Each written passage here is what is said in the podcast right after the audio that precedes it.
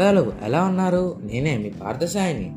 ఈరోజు మీ అందరికీ ఇంకో కొత్త కథ తీసుకొచ్చేసాను ఆగండి కథ కాదు మీకు ఒక కొత్త విషయం చెప్పడానికి తీసుకొచ్చేసాను ఆ సంగతి ఏంటో తెలిసి తెలిసేసుకుందాం మరి?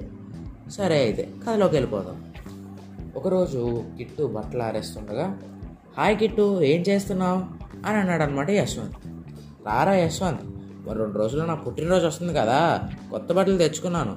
అమ్మ వాటి అమ్మ వాటిని తడిపింది నేను ఆరేస్తున్నాను అని అన్న అన్నాడు అనమాట అదేంటి? కొత్త బట్టలు ఎవరైనా తడిపి ఆరేస్తారా? అని అడిగాడు యశ్వంత్ నీకు తెలీదా? కొత్త బట్టలని అలాగే వేసుకుంటే అవి కొంత ఇబ్బంది పెడతాయి. నువ్వేమంటున్నావు అర్థం కావట్లేదురా కిట్టు.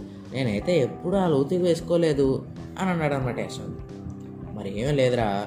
కొత్త బట్టలు వేసుకున్నప్పుడు ఒక్కొక్కసారి నీరసంగా ఉన్నట్లు తల తిరుగుతున్నట్లు అనిపిస్తుంది. అది చాలామంది దిష్టి వల్ల అంటారు. కానీ అదొకటి అది దిష్టి వల్ల కాదు. కొత్త దుస్తుల్ని కొత్త దు దుస్తుల్ని నేరుగా వేసుకుంటే అలాంటి చిన్న చిన్న ఎలర్జీ లాంటివి వస్తుందన్నమాట. ఎందుకంటే మనం బట్టలు కొనే ముందే వాటిని చాలామంది తాగుతారు. ట్రైన్లో ట్రైల్ రూమ్లో ట్రైల్ వేసుకుంటారు కూడా. ఒకవేళ వాళ్ళకి ఏదైనా అనారోగ్యం ఉన్నా ఏమన్నా ఏమన్నా ఉన్నా ఆ ప్రభావం దుస్తులకు అంటుకుంటుంది వెంటనే మనం ఆ బట్టలు కొని వాటిని వేసుకున్నాం అనుకో మనకు కూడా సులువుగా వచ్చేస్తుంది. మరి కొందరు అలా ఉతుక్కుండా పసుపు రంగు ఎందుకు రాస్తారా అని అడిగాడు అన్నమాట ఎందుకంటే దుస్తులు బట్టలు తయారు చేసేటప్పుడు చాలా కెమికల్స్ వాడతారు. గట్టిగా నీట్గా ఉండడానికి గంజి నీళ్ళలో ముంచుతారు.